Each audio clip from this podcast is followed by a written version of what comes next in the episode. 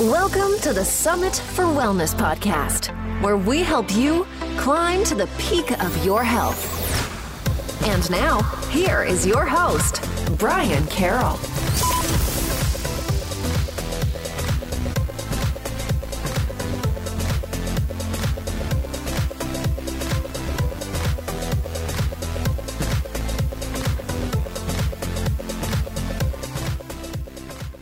Hello and welcome back to the Summit for Wellness podcast. I am your host, Brian Carroll, and today's episode is brought to you by Hanah One, which is an Ayurvedic herbal blend that helps you to combat different stressors that we see on a daily basis. And it's got a lot of adaptogenic type herbs in there and also many immune boosting herbs as well. So if you want to learn more about Hanah One, go to summitforwellness.com slash H-A-N-A-H.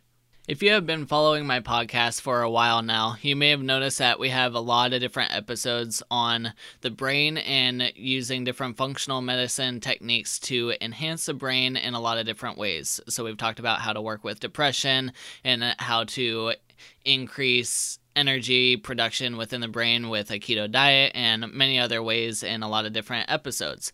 But what we have not touched on is how to incorporate movement to enhance the cognition within the brain and overall brain function. So, in this episode, we have a treat for you because I brought, brought on Ryan Glatt, who specializes in this area of incorporating movement to work with the powers of the brain.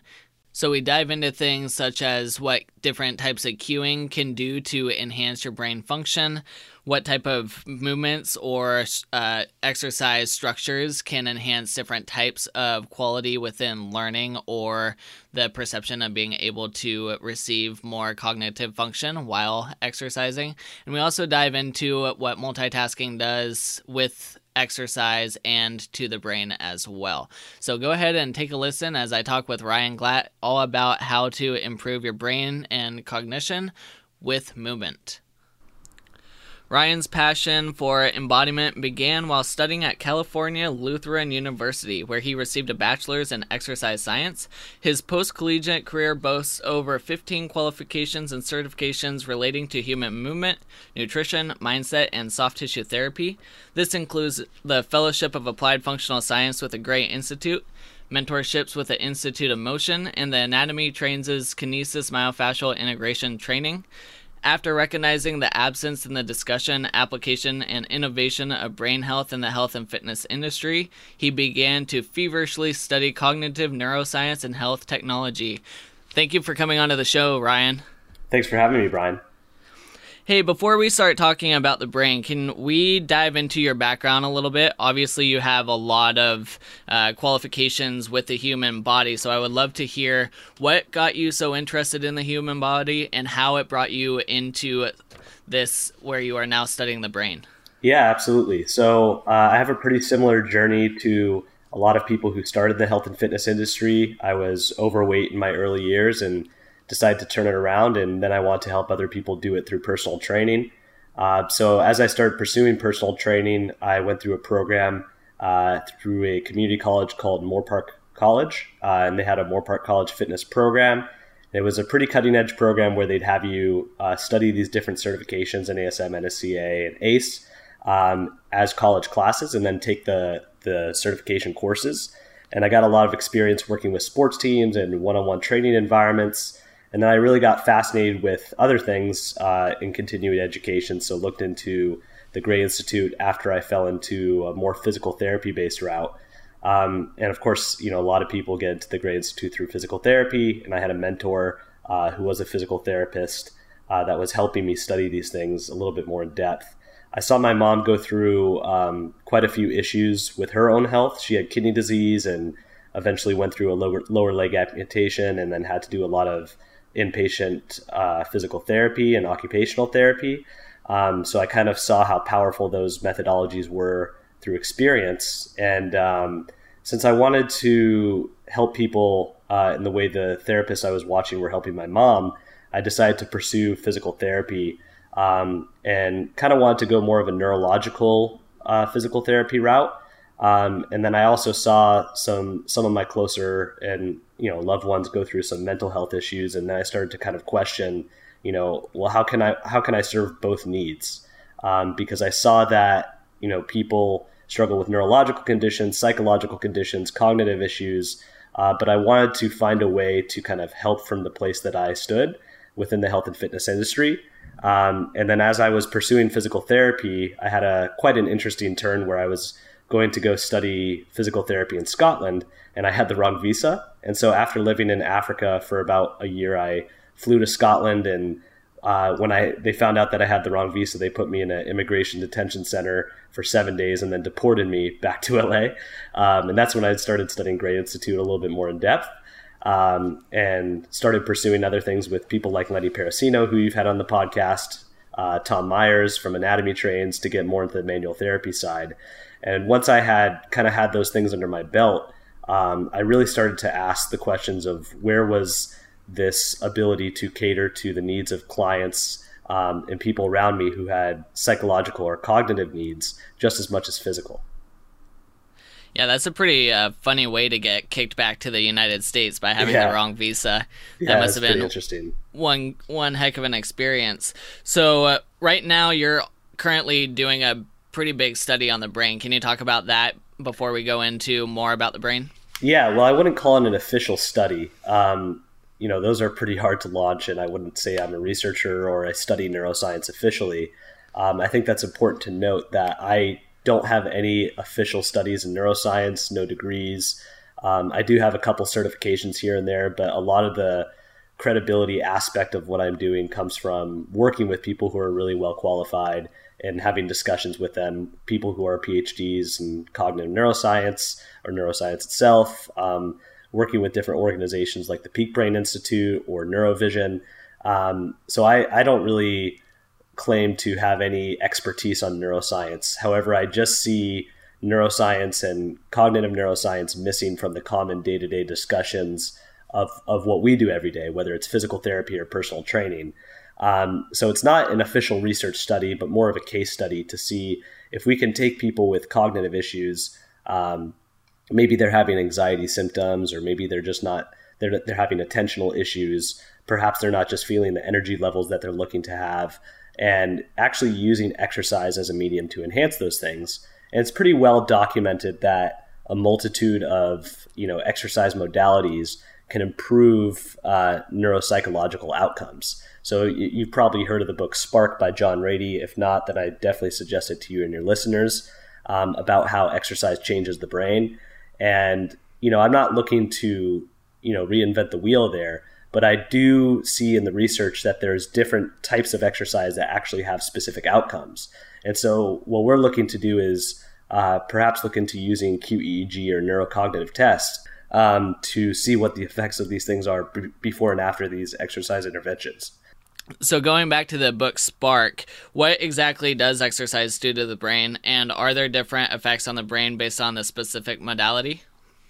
Yes. So uh, a lot of the research in Spark shows that aerobic training increases something called brain derived neurotrophic factor, which is something uh, that allows or mediates new brain cells to actually just be created um, and improves global cognitive function and executive function.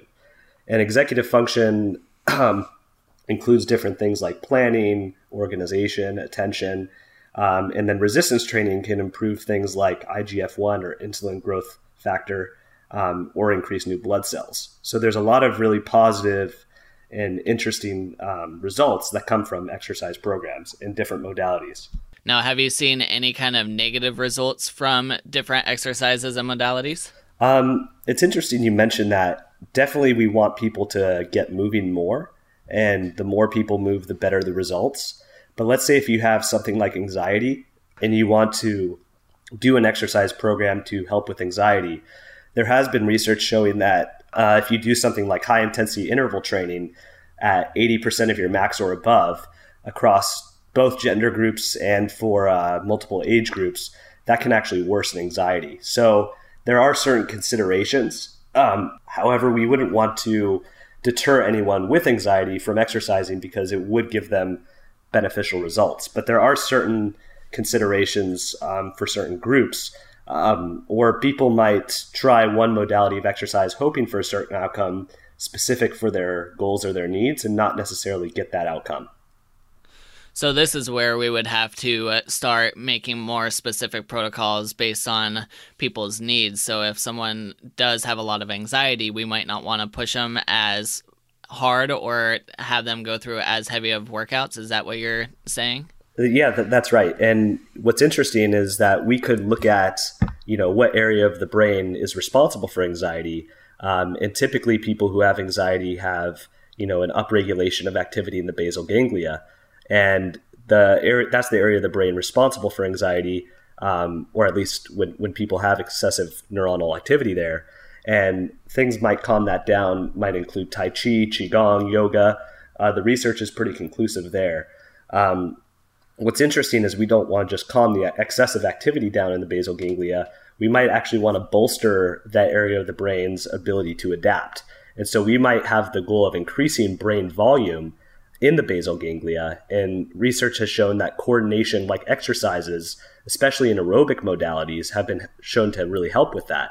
So if I was a health and fitness professional, I might actually program coordination like movements, things like animal flow or uh, a string of exercises that require coordination, as well as maybe giving them a more aerobic modality, like a steady state instead of a high intensity interval modality, um, in order to get those results.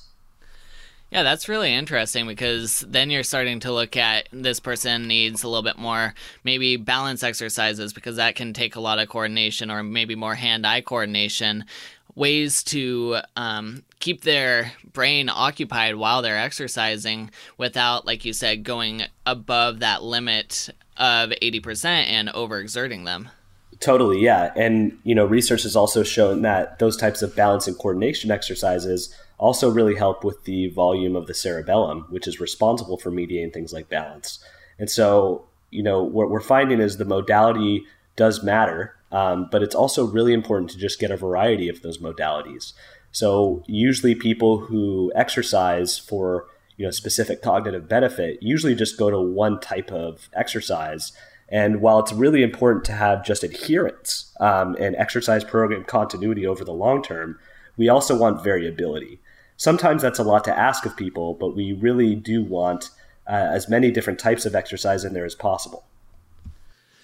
So, also with that, if you are working on a lot of coordination with people with anxiety, is it a good idea to sprinkle in every now and then a higher exerted uh, exercise routine or a workout to uh, boost their brain in a different way, but not to the extreme where you're doing that every single day of the week or it might not even be every yeah, week that a- you do that. Absolutely, yeah. That would be for the sake of you know cognitive and uh, aerobic variability. So we want those aerobic adaptations from high intensity interval training.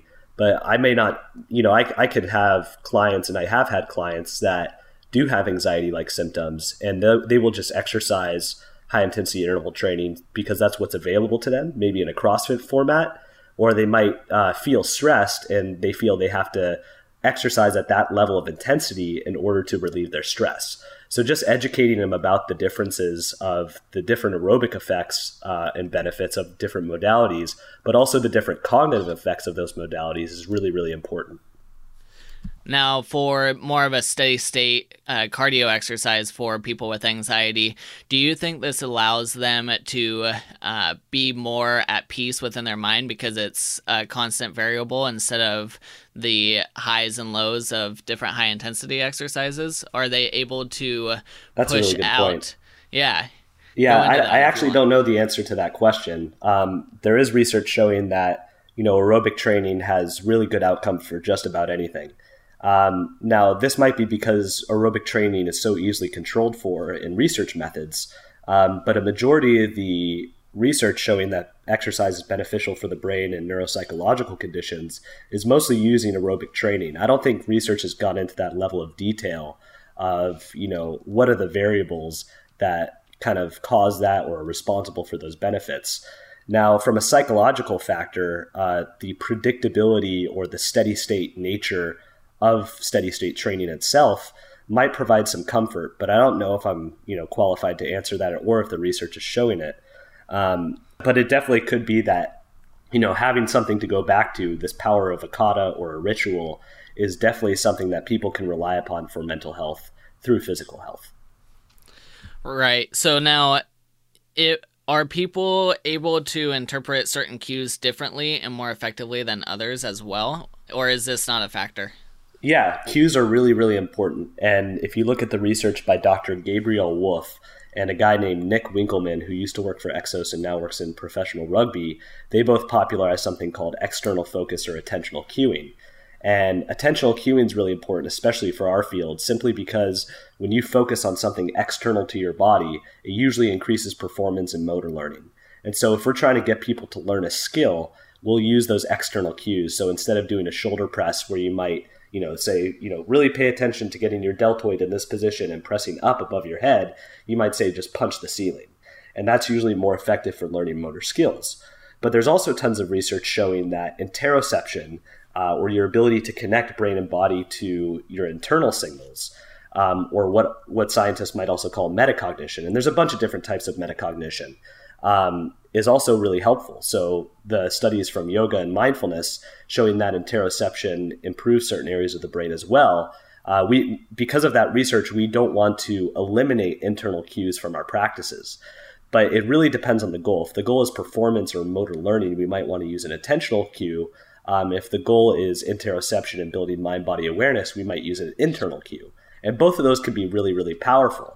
So it just really depends on the goal. From a cognitive perspective, what I've had a lot of luck with is using those external cues um, and the length you spend on one cue to actually develop your attention. And so there's a couple different types of atten- attention. One of them is sustained attention. And so most people would love to be able to sit down and be, you know, engaged in a task for a long period of time or being able to engage a conversation without being distracted, especially in today's modern age. And so sustained attention is a really, you know, hot priority for a lot of people nowadays. So sometimes I'll just use a certain cue and have them engage in that cue for anywhere from one to three minutes. And it sounds easy, but it's extremely challenging just for the sake of increasing their attentional abilities, not, not even for the sake of performance or building interoception. So it really does depend on the goal of the individual. Um, and typically, our field has been so interested on how can we get them to perform a movement. But so, I don't think we've really come at it from the perspective of what cues can we use to actually improve their cognition. And you'll see this in neurological physical therapy, where the, they will use dual tasking, uh, or they will use multitasking, or they'll use cognitive training during exercise as different cues. Maybe you know memorize the color that you stepped on, or you know use a clock, invisible clock with your foot to you know tell the different times that I'm going to assign to you. Those are also cues. So if you're working with somebody and you're teaching them a new movement pattern or a new exercise, do you think it would be more beneficial to use an external cue for the first portion of it and then when you come back on a later day to redo the same type of movement pattern or exercise to then start uh, dribbling in those internal cues so they understand internally what's going on. Yeah, that's a great strategy. Um, and we always have to ask why. But I think if we were to get someone to just get the movement down and we want them to get, you know, a generalized 80% of that gross movement pattern, we would definitely use a very simple attentional or external cue to do that and maybe sprinkle in more complexity as we go. Now, you talked about multitasking, and we hear a lot of uh, people talking about multitasking while at work and not being as productive. Can you talk about how multitasking in the sense of exercise could be beneficial, like you were mentioning earlier? Yeah, well, it's different. Uh, you know, dual tasking and multitasking might be a little bit different. Um, dual tasking is usually when you have two tasks, and when you're doing these two tasks, uh, it, it, technically is multitasking, uh, but multitasking can sometimes be more than two tasks. But in a therapeutic environment, dual tasking has usually been defined as doing two tasks. And usually, what they find is performance decreases on one of the tasks in almost all situations. However, there has been uh, use of dual tasking to determine uh, the health of the the cognitive health of the individual. So sometimes they've used the ability to dual task almost as a way of measuring cognitive flexibility and then linking that to cognitive flexibility in neuropsychological tests. Um, so dual tasking can be one way of training your ability to multitask or handle multiple stimuli because sometimes this is uh, really the what's responsible for falling is a lack of cognitive flexibility or a lack of ability to dual task. Multitasking itself um, has a much more wide variety of applications than just dual tasking in a therapy environment. Um, multitasking, I mean, it's a very, very broad topic. And for people that really want to get into it, I strongly recommend the book Brain Chains by Theo Compernolle. Um, and he talks about the costs of multitasking and task switching. But multitasking, um, which can't necessarily be done uh, by the brain effectively, a lot of people convince themselves that it can be done. Um, but if you get into the actual definition of what multitasking is, um, which is kind of a rabbit hole for the sake of this podcast, so we won't, um, is that it, it, does waste cognitive resources. So monotasking or focusing on one task at a time is usually better for the performance of that task. Now, if we're going to use multitasking for the sake of training multitasking efficiency or to challenge an individual during movements, that's a bit of a different scenario. So, depending on the context, if the context is you sitting at a computer and trying to monotask on one thing, that's usually more effective. But if you're exercising and you want to increase the cognitive load of an exercise to challenge cognition, that's a bit more of that, that serves a bit more of a purpose of incorporating multiple tasks. And then th- there's also this concept of task switching, where if we're rapidly switching between two tabs on a computer screen or our phone to the interview uh, back to a book, you know, we're quickly going to waste cognitive resources. But if I did that in an exercise environment, that could be looked at as something called reaction time. And that's extremely valuable. So it definitely depends on the context. So you mentioned a phone in there. What do you think about our connection to our phones all the time now and how that affects not just our exercises and everything we're doing there, but maybe our work performance and performance outside of uh, exercise and work? The dopamine response is very real. Um, yes. And it's really, really hard to avoid, almost impossible.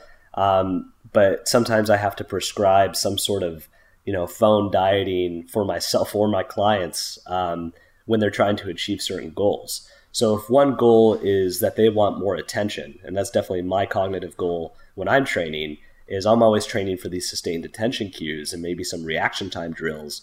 But you know, when I'm not exercising, I really have to be careful of my environment. So when I have my phone next to me and I'm constantly going between Instagram stories back to whatever I was working on, I can feel myself getting a bit more drained and frustrated um, and lacking, you know, attentional endurance. And so you know, we do have to diet our usage of, of cellular phones and smartphones a little bit wiser. Um, but it's not about intelligence or it's almost like vegetables, right? You know you're supposed to eat them, but you really just lack the strategies and accountability for using them properly.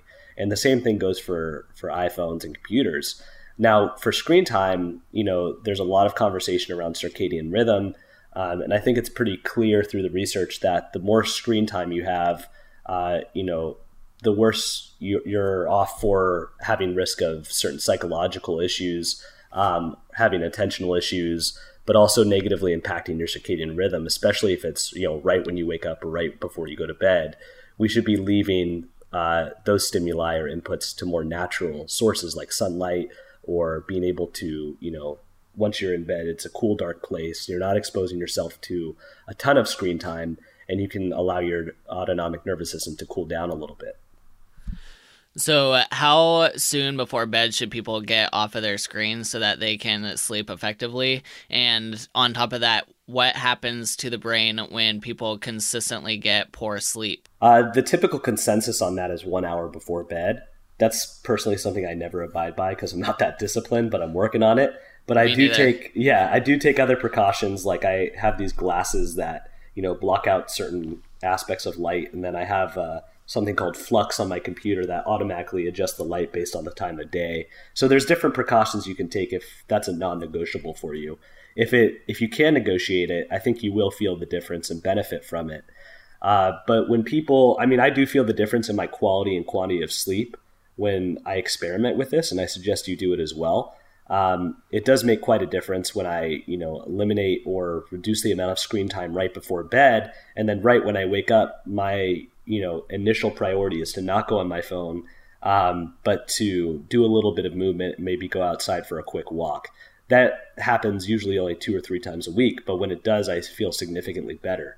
When it comes to sleep, um, you know, sleep's probably one of the more important processes for cognitive health and things like memory. And to be able to wash the brain literally is something you can't do while you're awake. So sleep literally washes the brain uh, and takes care of all these neurotoxins and things that accumulate throughout the day. Um, so the first 10, the first two hours, I believe, from 10 to 12 are responsible for physical repair. And the next four hours from 12 to 4 are responsible for all the, you know, mental repair, you know, recovery processes associated with the central nervous system. So it's really important you get to sleep around 10. Um, and it's usually suggested that you stop having this excessive screen time around 9 p.m. Anything later than that is probably going to negatively impact your cognitive health. And then it's really important to use a, a sleep tracker like Beddit, or some people are using Fitbits. Uh, I'm not really biased to whatever sleep tracker you use, but something that helps you interpret reliably if you're getting into REM or deep sleep. Um, if you don't get into that deep sleep, you you will negatively impact your cognition. And you've probably heard the research of people who don't sleep as well waking up and you know having that equivalent to being drunk or having cognitive impairment from alcohol is is paralleled to having cognitive impairment from a lack of sleep. Yeah, and I remember I used to get about four and a half to five hours of sleep every single night. And I remember driving to work, um, and it was pretty often that you're driving, but you're kind of dozing at the same time. And it's a scary situation because you can't stop it, even though it's like my life is on the line, but I'm yeah. still dozing off. Yeah, it's pretty um, frightening. And there's some devices that have come out that you can wear on your finger and stuff like that to keep you awake. But, you know, some of those aren't realistic for people. Um, a, a, lot of people are in the same situation. And in addition, um, you know, a lot of my commutes are in LA and everything kind of looks the same. And typically, when your eyes are seeing the same environment, there's not a lot of variability. You tend to get a little bit sleepier. It's kind of a scary and strange effect. Um, so, you know, when people are driving and they're not very alert, and on top of that, they're on their phones or listening to a podcast or they're multitasking. Um, in that book, Brain Chains by Theo Compernolle, he also talks about you know how ways to mindfully drive and stuff like that. But it is a very real risk where you might think it's casual you're just taking the same commute every day but it could be your life on the line if you're not in you know full cognitive health every time you're driving. And not just your life it could be other people's lives which is scary too. Yeah it's it's a pretty big deal. So how many cycles of REM sleep should you get every single night? How many cycles in particular? Yeah. Um usually I know I'm not an expert on this, um, but I, I, believe it's about three. I don't know if I'm answering that right. I don't know how many cycles. When I'm asleep, I don't I don't count how many cycles I'm going through. I just know whether I feel good or not. So um, I'm going through some sleep education right now. Um, I think everyone in our field should be a certified sleep coach or equivalent. Um, so I'm currently educating myself on you know the very small particulars about sleep because um, I think it is fascinating. I just uh, w- when you're in REM sleep, um, I've I've noticed that you can have evidence of how many times you're in REM sleep, usually from your dreams and then from a tracker. And so I you can go in and out of it probably about three times. Some people just never enter it altogether or enter it only once. Have you seen the research on the effects of lack of sleep from one night compared to consistently and what that does to the brain? You mean chronic uh, lack of sleep versus acute? Correct. Uh, chronic lack of sleep is definitely worse, um, but you will feel effects uh, acutely. I mean, anyone can attest to this. If you were to have a really bad night of sleep, you feel it right away. If you consistently have a lack of sleep, you always feel it. So, sleep is really interesting, and so is exercise. Both these things um, are very natural to the body and you will feel the difference right away. Where if you just stop exercising or stop sleeping, you feel like crap. so it's very, very clear. Uh, you don't need to get any testing to identify, you know, whether you feel better or not subjectively. Objectively, it's really helpful to to measure sleep and movement and see how much variability you're getting in the movement side. Uh, but I think we can all attest if we don't get good sleep acutely or chronically, it's it's going to affect you both ways. Chronically is always worse.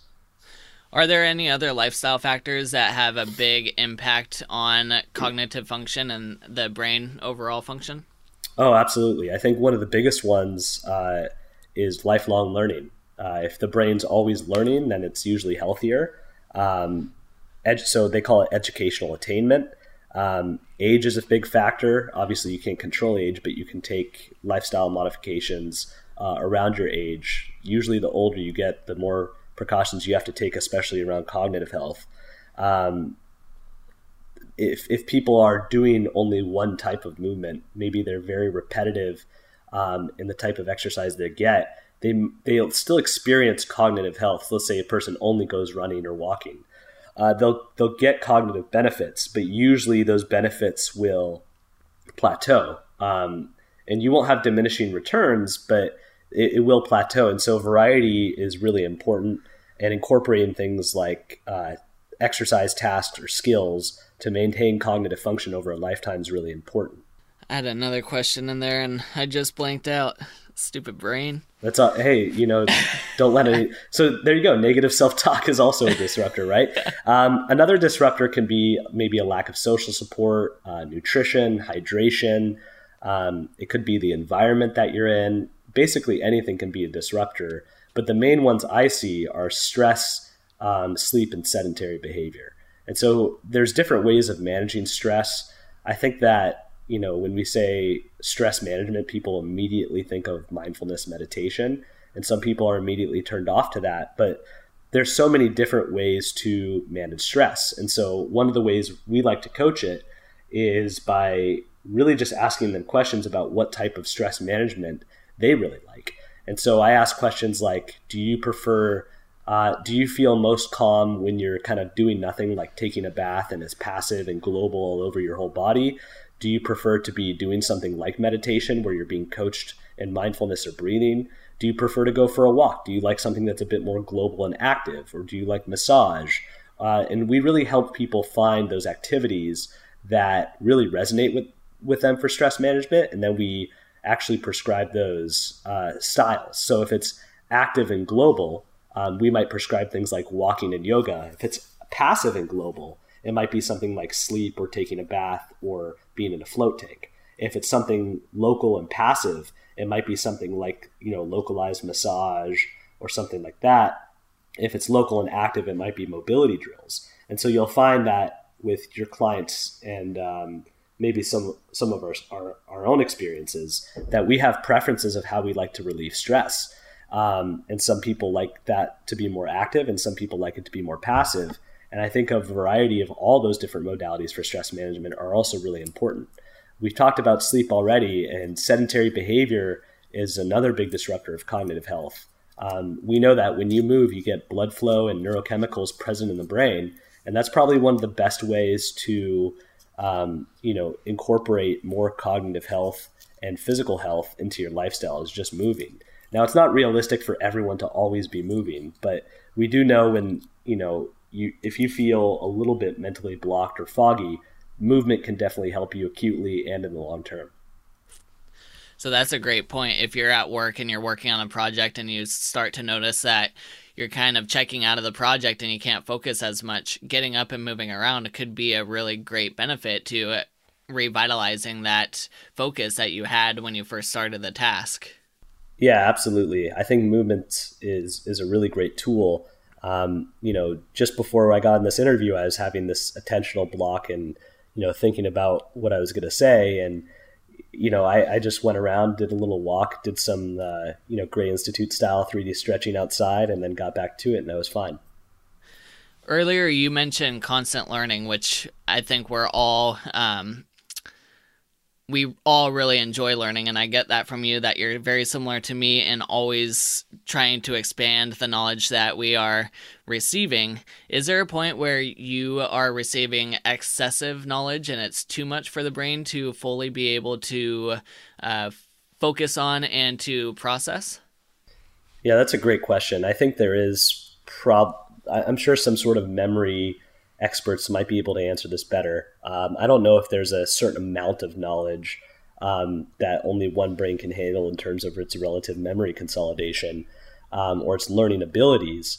Um, so I don't know if there's a quantitative perspective on that.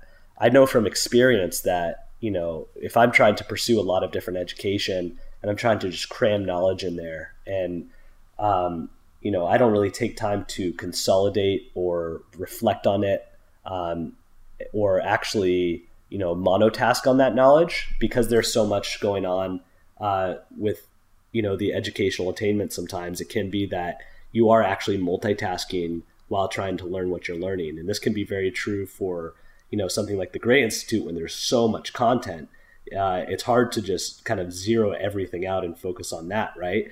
And then we we look into all these other certifications that we're pursuing and there's all this micro education on social media and when you kind of put all that together it can be information overload so i think you have to um, kind of diet it out and portion control, just like you would a diet for educational attainment, simply because if you have too much, that that could uh, you might reach a point of diminishing returns. Not to, not where you're actually decreasing the amount of brain health that you should be experiencing from educational attainment, but perhaps you might um, have cortisol that floods your system from too much stress of all this learning, or maybe you're not storing all the information and learning it, or maybe even applying it the way you would have hoped. And so my experience is when I try to learn so many things at once, I don't end up applying everything and I'm just kind of going through it and I have this certification at the end, but I may not truly understand what I just learned and, you know, used all the reflective learning modalities I can to apply it.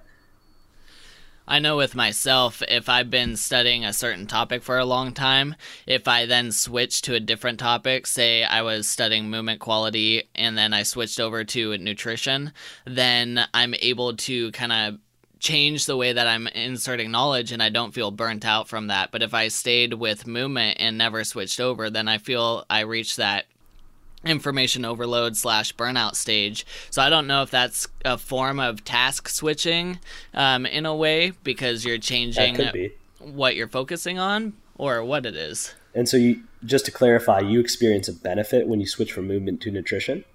Yes. Yeah, it's okay. a benefit. So it's like once I get to the point where I'm studying one topic and it's things are getting fuzzy, like it's too much information, then when I switch to a different topic, all of a sudden I all this new information can come in and there's space in my brain for it and I'm absorbing all of it and then once that gets to a fuzzy point again, then I move on to a different topic again. Yeah, that's interesting and I think it's really appropriate to say everyone has their own, you know, emotional or learning style or fingerprint and everyone's a little bit different. And um, what I have seen is that some people have more acuity for audible information. Some people have more acuity for visual information. Um, I think it's important to build acuity for both. Um, but some people have their own preferences. Uh, I think all learning styles are possible, um, but everyone just has their preferences and their style. So I think that's kind of what comes about where my experience is, is a little bit different than yours. And I, I struggle from a lot of attentional issues. Um, so I have to have a pretty isolated environment. And usually what helps me is uh, having some sort of social accountability where I can physically practice with somebody or have a conversation. And that's usually where my best information or application comes from. So it really does depend on your own individual style. Well, when you're talking with somebody else, you're almost in a teaching role as well. And we know that when you become a teacher and you start talking out loud a lot of information, then you start to understand it a lot better. And I've with a lot of my uh, high school athletes, I've done that too with them, where I have them start teaching younger athletes some of the skills and the techniques, and all of a sudden you st- start seeing things click in their brain because now they're the ones speaking it, and then all of a sudden, oh, that's what they've been telling me all this time. Yeah, absolutely. And I think on top of that, a great way to really deliver this is through play. Um, Dr. Stuart Brown wrote the book called Play, and he talks all about the research of the benefits of teaching with play um, or just teaching with movement. So I think we're in a really cool position where we're teaching movement, so we have to move. And we also can use play to improve certain cognitive processes and play over and over again has just been shown to be really, really good for the brain too. So, as a teaching modality and as a cognitive benefit, both teaching, learning, and play could all be combined for a really positive and powerful effect. Now, earlier you mentioned that people have different uh, ways that they learn different styles, whether it's visual or audio or written. Um, for myself, I know that when I do any kind of exercise, I like to listen to podcasts and I'm able to absorb a lot of the information from that.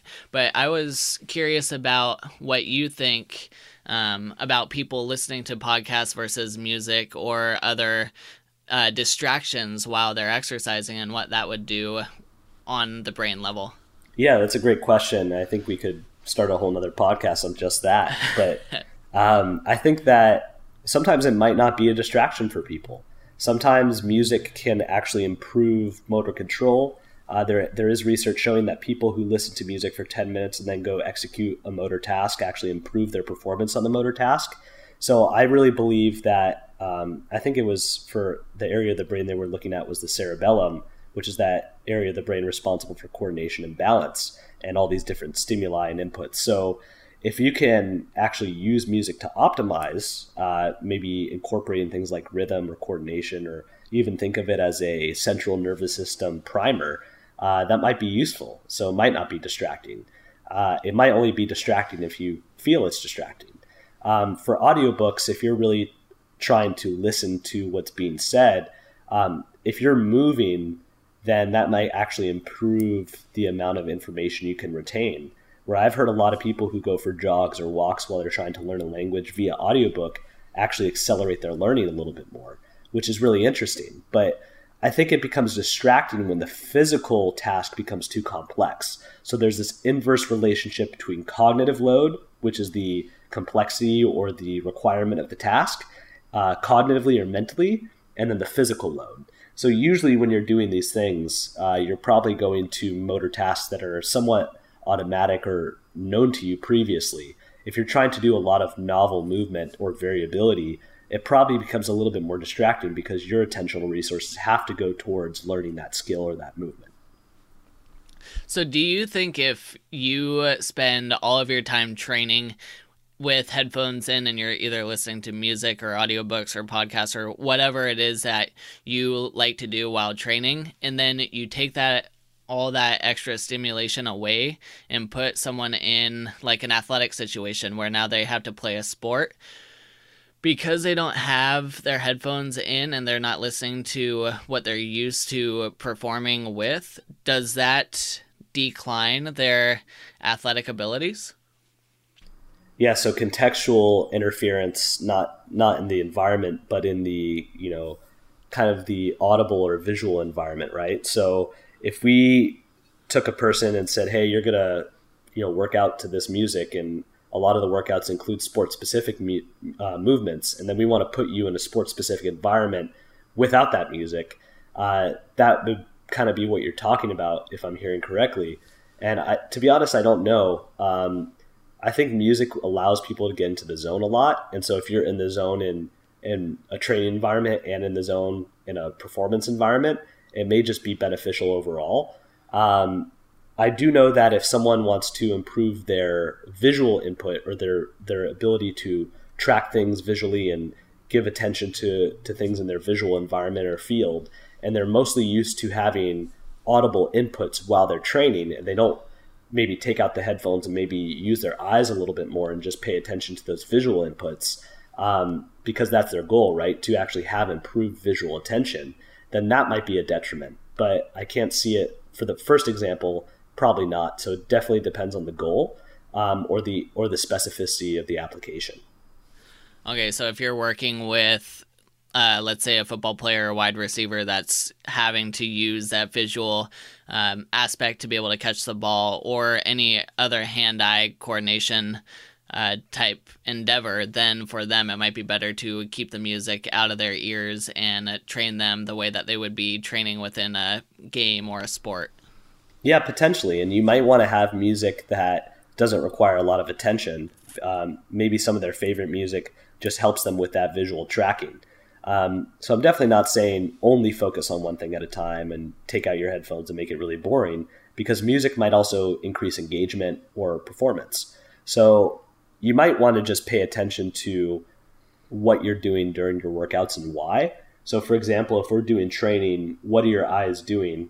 Um, and are you tracking anything or focusing on anything? If not, would it behoove you to do so? And I think if we were to say yes, um, even if you don't have a specific goal of visual attention or building up sustained attention, then you would definitely want to just throw it in there for some variety. So being able to, you know, stare at something while you're running or tracking a moving object or looking at things like NeuroTracker where you have multiple object tracking, you know, that would definitely help. And if you were to be listening to music then, but the cognitive load is already so high on tracking multiple objects, that might decrease your performance. So, as we get to the end of this episode here, what would be a couple ways that you think everybody would benefit um, by doing to improve their brain and their cognitive function?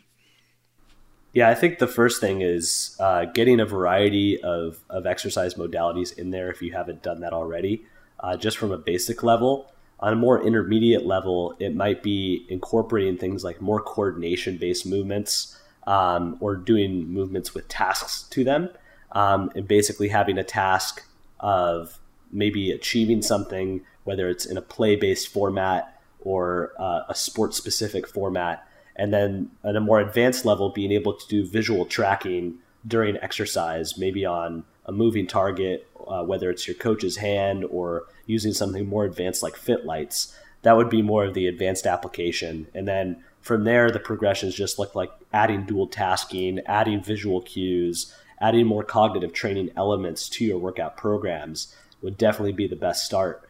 Um, if, if we're talking about an exercise environment, from a lifestyle modification environment, of course, improving your sleep, nutrition, hydration, or the way you go about educational attainment can certainly help those things. And if those things seem obvious, I think getting a coach that is proficient and understanding all these different aspects is really helpful. Um, and if you are a coach, then being able to look at these aspects of health a little bit more differently or from a cognitive perspective with your clientele, I think those are all great places to start. Yeah, I agree. Those all sound like really phenomenal places to start. Okay, so you mentioned earlier the Peak Brain Institute, and that is at peakbraininstitute.com if people want to learn more about that, what are some other places that people can find you on the internet? Yeah, so Peak Brain Institute is a, a, wonderful facility. They do quantitative EEG and neurofeedback. I believe you had someone on your show talk about neurofeedback earlier. Uh, so it's a wonderful therapy, uh, and I think that pe- everyone should should look into it. And uh, whenever I train clients for cognitive goals, I always send them to Peak Brain to to get assessed and do a little bit of training there as well. I'm also partnering with Neurovision, uh, which is a company that uses neurological uh, eye brain assessments. And then they'll use something called NeuroTracker, which I mentioned earlier, for multiple object tracking training.